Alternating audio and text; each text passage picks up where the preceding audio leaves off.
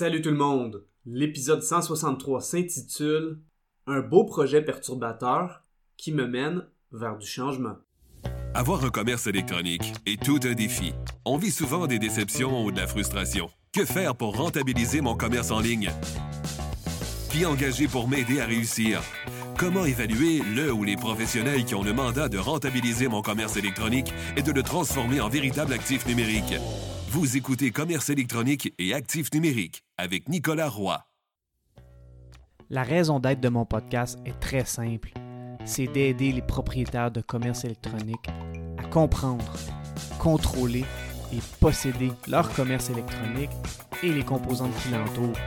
Parce que je crois sincèrement que c'est la meilleure manière de rentabiliser à court terme et de se bâtir des actifs numériques qui prennent de la valeur à long terme.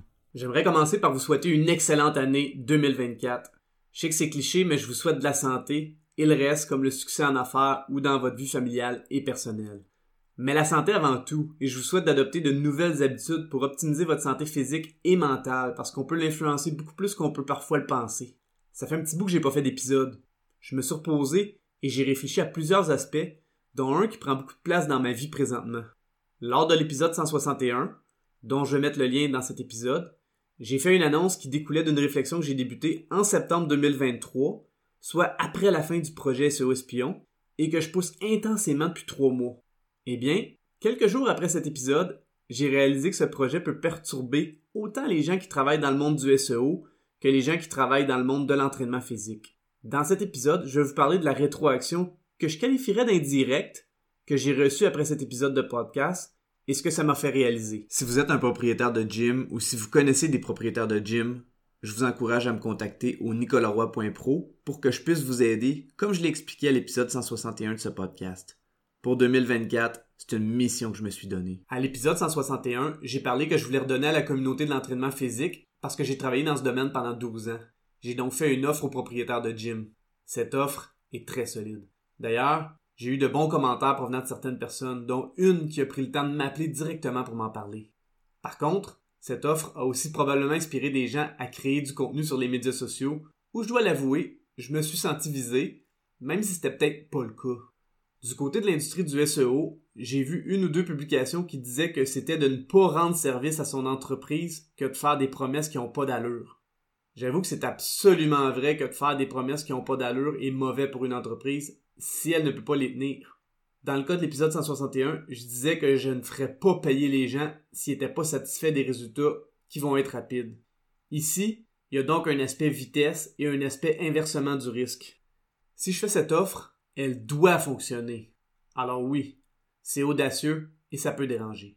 Du côté du monde de l'entraînement aussi, une telle offre peut déranger une personne du monde de l'entraînement qui est assez connue au Québec et qui a peut-être même pas écouté mon épisode de podcast a fait une publication intéressante récemment. Dans sa publication, elle disait que les coachs ou digital marketers qui promettent des leads sont pas crédibles et donc qu'elle leur prête aucune attention. Pire, elle les considère comme des charlatans. Bon, c'est vrai que les coachs de vie, d'affaires ou de croissance personnelle et les professionnels du marketing numérique n'ont pas tous la même efficacité moyenne. En fait, leur efficacité peut même varier grandement d'une personne ou d'un projet à l'autre. Je comprends donc qu'il puisse y avoir une certaine méfiance face à ces professionnels, même si à mon avis, c'est une généralisation qui a le potentiel de faire passer à côté de belles opportunités d'amélioration et de croissance. Une chose est certaine, ce commentaire m'a fait réaliser deux choses importantes.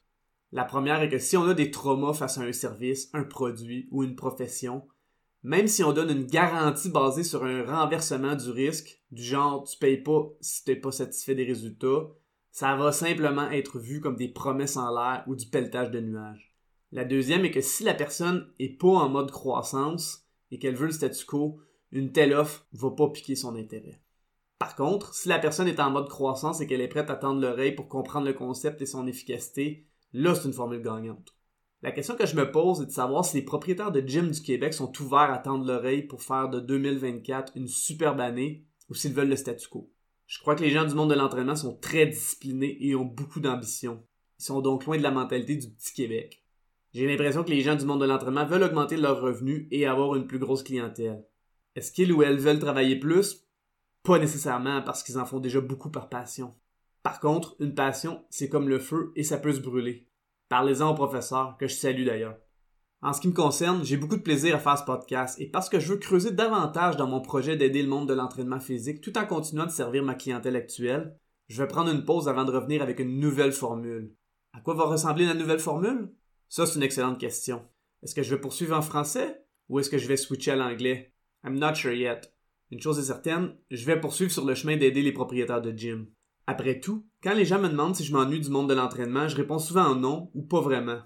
En fait, je m'ennuie pas du coaching que je fais maintenant en tant que parent avec mon enfant, mais j'aime encore le milieu et ses valeurs de santé préventive, de rigueur et d'amélioration de soi. Ceux qui me connaissent un peu plus savent que j'habite en forêt. Certaines personnes savent même que j'utilise l'Internet par satellite avec une vieille coupole qui est parfois bloquée par la neige. J'aime dire que c'est le prix à payer pour habiter dans un paradis terrestre. Eh bien, dès cette semaine, je vais avoir Internet par fibre optique et je vais passer d'une vitesse de 30 MB par seconde à 1000 MB par seconde. Les possibilités vont donc grandement augmenter en termes de création de contenu. Et je vais vous tenir au courant. À bientôt.